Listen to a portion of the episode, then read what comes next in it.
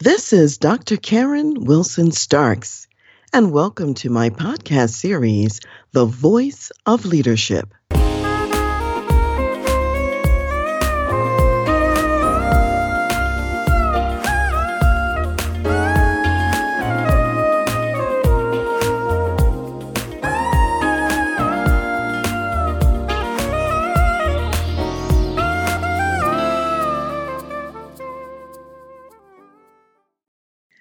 Hi, this is Dr. Karen on the Voice of Leadership, and my guest today is Rabbi Daniel A. Roberts, who since 1972 until recently led Temple Emmanuel in Orange Village, Ohio, a congregation of 750 families, 11 staff, and numerous part time teachers. Rabbi Roberts has also created several community organizations to include the Comfort Source, a grief resource center, and sharing how to stay married. He is the author of several publications, including The Suicide Funeral or Memorial Service, Honoring Their Memory, Comforting Their Mourners, and Clergy Retirement Every Ending a Beginning. Educated at Pittsburgh Theological Seminary in Pittsburgh, Pennsylvania, he holds a Doctor of Ministries degree and from Hebrew Union College in Cincinnati, Ohio, also a Doctor of Divinity, Ordination, and Master of Hebrew Letters. Rabbi Roberts is also a certified fellow in thanatology, the study of death and dying, a graduate of the Pastoral Institute of Cleveland for his counseling skills, and a certified counselor of Prepare, Enrich, a premarital inventory.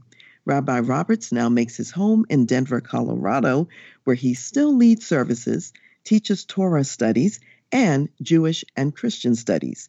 He was twice voted Cleveland's funniest rabbi and is now creating a comedy act called Laughter with a Rabbi. Rabbi Daniel Roberts, welcome to the Voice of Leadership, and thanks for being my guest today. Dr. Karen, my great pleasure to be with you. Thank you so much. Well, we've got lots of questions for you today. And so, Rabbi, I want to start with a basic question, which is what prompted you to become a rabbi? And what was your journey to this life path? Well, um, I like to say what started me was I was walking down a mountain one day and there was this bush that was burning, and uh, but that's not the true story. Well, that anyway, story's already been taken, hasn't it? yes, it has. Uh, the true story is I got. My dad died when I was 10 years old. And that had a tremendous effect upon my life because if I think back, if he hadn't died, I never would have been on this journey of the rabbinate. And um, the journey really was my mother pushed me to go to religious school, and she encouraged me to be involved in the youth group at our temple. And I went to a, um, a summer leadership camp loved it and wanted to go back the next year, but things were not lining up for me. And then all of a sudden, they came along and said to me, uh, Would you like to be the chair of the religious committee? And there's a scholarship that went with it. And going to camp, working with rabbis and cantors who were at camp and in that atmosphere was the beginning of my decision to be a rabbi. And then making a long story short or short story long, I went to Hebrew Union College and University of Cincinnati. And when I graduated the university, I went to Israel for a year. And that really made up my mind. Walking in the, the path of other uh, leaders of history, just being there, Israel oozes spirituality. So it's a long answer to your quick question. Well, you know, that's quite interesting because one of the aspects that you're indicating is that it's actually the relationships that we have with people and what we see in them that can be inspiring. And also, certain places can also inspire us to our own journey. Let me just stop you for one second because I think in that journey, it's what others impact upon you is. So if we take that to leadership, the question is what could my impact be upon other people to mentor them to be the best of what they are or to find their journey in life? as part of that mentoring. Well, before we get there, I had a question about your experience because you indicated that it was the rabbis and cantors that you met at that camp experience. Just in a word or two, what did you see in them that inspired you as a young person back then? I think it was a their role modeling, uh, their being there, giving up their time because they weren't being paid, and uh, in addition to that, their their encouragement and and how they handled themselves. It was more of the, rather than their public persona, it was more the personal persona that engaging with a, another person. Okay, so in essence, we're really talking about a person being a whole person, not just who they are, if you will, just in the, the work context. And it sounds like you're also thinking about for yourself how do you pay this forward in terms of being a role model or mentor for others. So tell us a little bit about that. Well, I, am very proud to say that I have seven or eight of my students who have become rabbis that I know of. And then there are other students that I had who became leaders in their congregations or in their community, which I'll never know all that effect. But I try to model myself to be a role model to others, but also an inspiration to them that they might choose to be a rabbi, which I have found to be a very meaningful role in life. And I can't encourage, you know, others to look at that role. What I am finding is how many are now choosing second careers in the clergy. That's what is amazing to me. So it sounds like you obviously have had an impact on others, very similar to the way mentors in your life had an impact on you at that early age. Because to have that many people also choose this career path really means that you're doing something that is inspiring others. So let me ask about this. In all leadership areas, there are a lot of similarities in terms of what it takes to be a good leader. Nevertheless, I would say the clergy do face some unique leadership challenges in comparison, let's say, to business leaders. So, what are some of the special considerations that rabbis face in leading their congregations and communities? That's a wonderful question. I think part of it is that religion has an awful lot to do with meaning making. And this is the question that all of us have in life. What is the reason for my life? Why am I alive? Why does God have me in this position in my life? And so, subsequently, I think that a lot of leadership is asking oneself, what is my meaning? And how come I am in this role to help others? What do I have to be dedicated to? And of course, in religion, it's wonderful because you have the answer right there. My obligation is to be to God. What does God want from me? That then takes us to any leader. I guess the question is, what does God want from me in this leadership role? A lot of investigation and, and thinking. What are the moral values that God would have me do in this world? And what are the moral values by which I have to live my life? That's an investigative journey that each one of us has to do. Yeah, that sounds pretty important because I think one of the things that's often absent in today's world is that deep sense of meaning or purpose or calling that a person might have. They're gifted from God to do many things. However, if they don't stop to acknowledge what it is that God is saying to them and where God is leading them, they might actually miss the deep well of inspiration and strength to do the work. I want to also be careful to not everybody believes in God. Not everybody believes in God the same way. So mm-hmm. there are our listeners you're going to have who are going to turn us off if we go in that direction. But I can't encourage uh, enough for people to read uh, Viktor Frankl's book, Man's Search for Meaning. It is a fabulous book, and I don't care if you're religious or not religious. It is one of the books that have been totally meaningful to me. Now, that question is what is the purpose of my life? Why am I alive? Yeah, I love that book, as a matter of fact. I've read that book as well. And I think, uh, just for context, operating or living under the conditions of a concentration camp, there were many people who did not survive that experience. And Viktor Frankl, being a psychiatrist, and he took a look at what does it really take to survive in the concentration camp? How did he come out on the other end? And a lot of it had to do with your own mindset and the way that you think about an experience. And coming from a spiritual direction, it really gave him a lot more power. He recognized that no one could take away his own thoughts, if you will. He could make his own choices on a certain level, even if he couldn't control where his body was, he certainly could control what he chose to think about and how he chose to show up. A lot of the meaning making came how what can I do for others? Those who came to the camp and thought they could do it all by themselves and they didn't need anybody did not, so to speak, make it. Those who formed friendships and worked with others and had another person that they were uh, caring for seemed to uh, make it uh, much longer.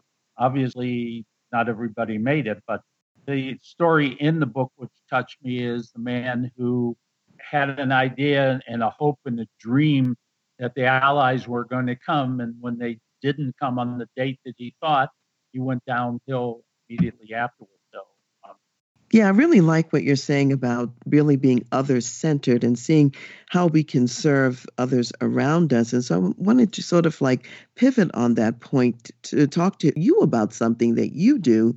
I know that one of your specialties is knowing how to sensitively conduct a funeral for someone who has committed suicide.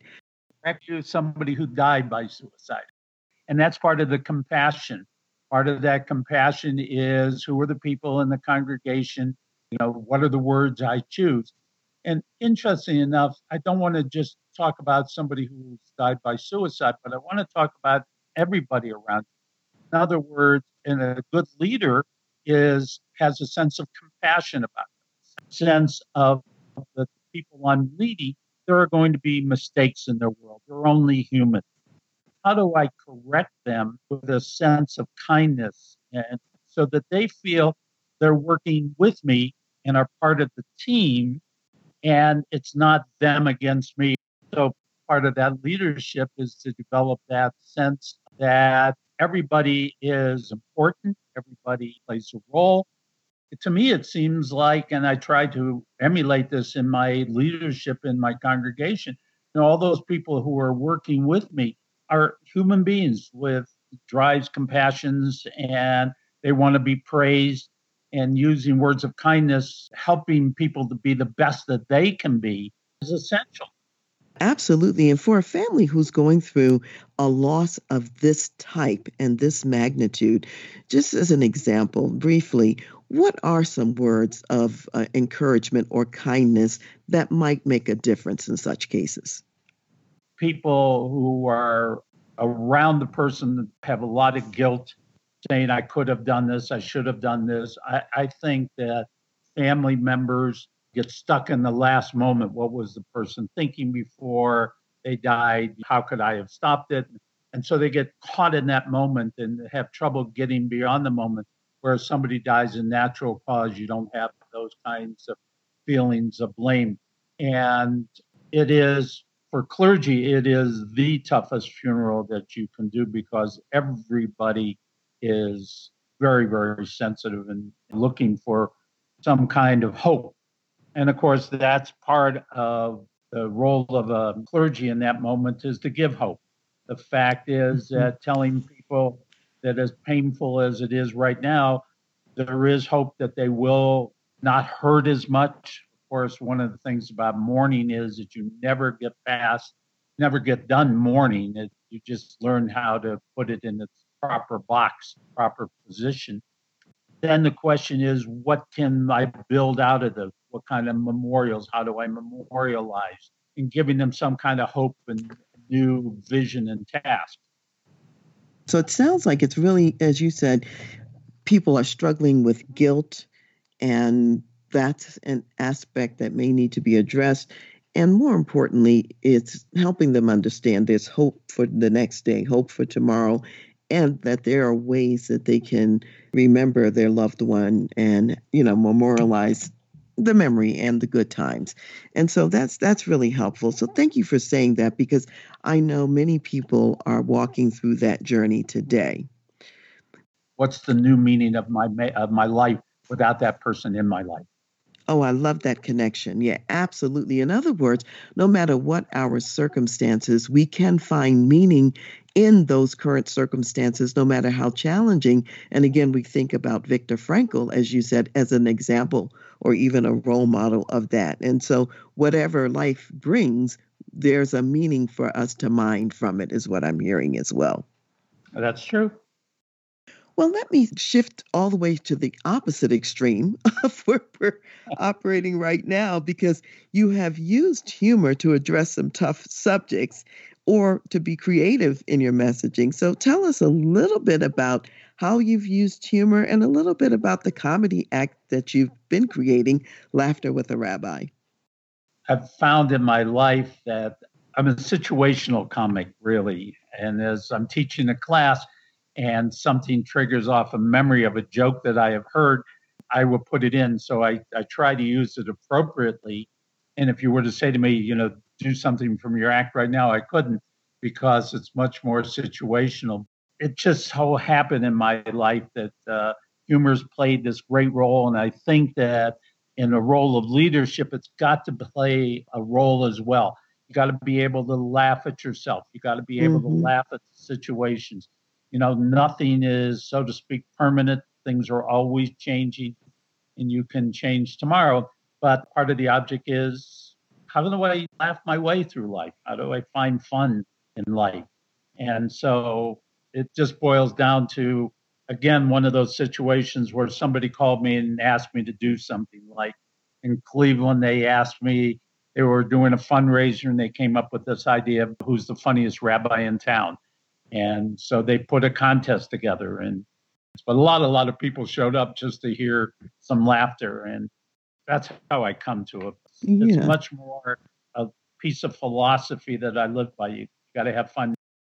I guess what I'm hearing is that the laughter component is almost like that spoonful of sugar sometimes that makes the medicine of life go down. And everything's better when you're able to laugh at yourself and circumstances.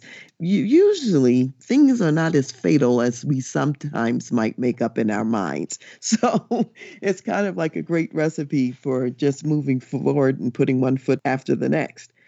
The carefulness we have to have is that we're laughing with other people, not at other people. You got to be able to laugh at yourself and what you do, but you got to laugh with other people you don't laugh at people. Right. Exactly. Yes, absolutely. So there's a collective aspect of it. So now this might help us touch on the next subject, which is this. I know that in my audience, I have executive leaders. And frequently, for executive leaders, there is a lot of strain, for example, that can occur in their marriages. And so I know that you also help people to have good marriages. So, what insights can you share with business leaders on how to stay married? Probably the first bit would be what's going to get written on your tombstone. You know, mm-hmm. nobody's tombstone says he spent a lot of hours at work. We see on tombstones that he was a great family man and that, you know, he was a good father. Those are the kinds of things we like to be remembered by. I once took, and I don't know if it's around anymore, a whole time management course. And part of that course was uh, they asked you to list what are the important things in your life.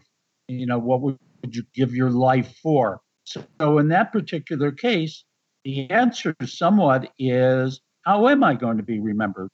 How important is my family? Where would I put them in in the list between business and work and family. Where should time be given? And life mm-hmm. really is about balance. Too many of us get out of balance. I like to use the analogy what's the difference between the use of wine and the abuse of wine? where becomes the tipping point. So I would say, equally as well in marriages, what becomes the tipping point where you go too far and you begin to ignore the very people who you hope will remember you kindly afterwards? Because one of the things you find out about retirement is that once you have retired, nobody seems to remember you. Where my phone used to ring constantly as a clergyman, suddenly I retire and nobody calls me anymore. So who's going to remember me down the line? Family and friends and our wives, our marriages. You know, I guess the question is, how would you know you were successful in life more than just the business world in which we're in? Well, I love something that you said, which is this live the way that you want to be remembered. You're also saying who really is going to care at the end of the day? It's going to be those people who are part of your family and your personal life. So giving attention there is important and it's really critical. And as you said, the phone may not even ring that much anymore after you officially retire. So let me ask you about retirement because, yes, I know your other book is about retirement. What is retirement for the man of God? Do you really retire or does the calling take another form in your later years? Well, every stage of your life takes another form.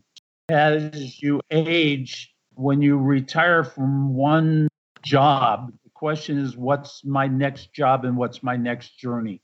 So, mm-hmm. retirement is a journey for which part of it is built upon what are some of the interests, hobbies you had along the way, and how do you build upon those? And then, second is, you know, when opportunity knocks, you've got to open the door. The other vision is one door is going to close and a window opens. What are your interests? What do you want to build for yourself? and then what opportunities come and knock at your door. Just like you mentioned this comedy act, I had never thought of literally going out to other retirement homes and doing this comedy act. I had eight minutes worth of comedy into a uh, 40 minute show. So it's been an interesting venture. We'll see if, if I get booed off the stage. I, um, well, hopefully not. Well, it sounds like what you're also saying in retirement is you're looking for open doors, you're looking for open windows, you're seeing what gifts and talents you have and where they can be repurposed. And you're also seeing maybe some gifts and talents that may have been sitting on the shelf that can be pulled out in the retirement years and used uh, really to, to great effect and joy, both for you and also those who would benefit around you, is what I'm hearing. Absolutely. Retirement is not just I'm going to travel or I'm going to read because that's good for the first few months and can enjoy. But the question is, what's the meaning of my life again after that? How do I uh, make my mark so that others remember me for good? Absolutely. So, on that note, so that others remember for good, as you know, my audience is primarily business leaders. So, what additional advice or counsel do you want to leave with them today, the business leaders? You've lived a long life so far, you've had many experiences, you've led this congregation for many years, and so on. What would you like to say that we haven't covered yet? Well, I would like to say that people need to get up and look at themselves in the mirror and ask, who are they? And am I the person that I want to be? there were incidents in my rabbinate where I had to stand up against the president and the board of trustees and literally put my job on the line because I thought it was the right and moral thing to do. I did manage to survive through 35 years at uh, my congregation with its ups and downs, and not everybody was in love with me. Fortunately, 51% were, so I retained my job. But there's got to be moments when you say, What am I proud of? What have I done with my life? And what do I stand for? How do I be consistent? The most difficult thing in the world, which people don't realize it is people can deal with almost anything except for chaos. So we got to make sure that as a leader, we're building a world that is not full of chaos. People know where they stand, what is expected of them, who they are, and we need to know the same thing. Who are we How do we live a life, a moral life, and be proud of ourselves? Okay, so there you have it. I'm going to say to the business leaders out there know who you are, be willing to stand up for, for what's important and what you believe in, even if it has consequences. So, Rabbi Roberts, I want to thank you so much for being my guest today and offering this inspiration to the audience of The Voice of Leadership. My great pleasure, Dr. Karen. Yeah, thank you so much. And to the rest of you out there listening, continue to listen. And if you know of another great guest who's leading powerfully in an area that's of interest and who we should interview, then let us know. And I'll see you next time on The Voice of Leadership.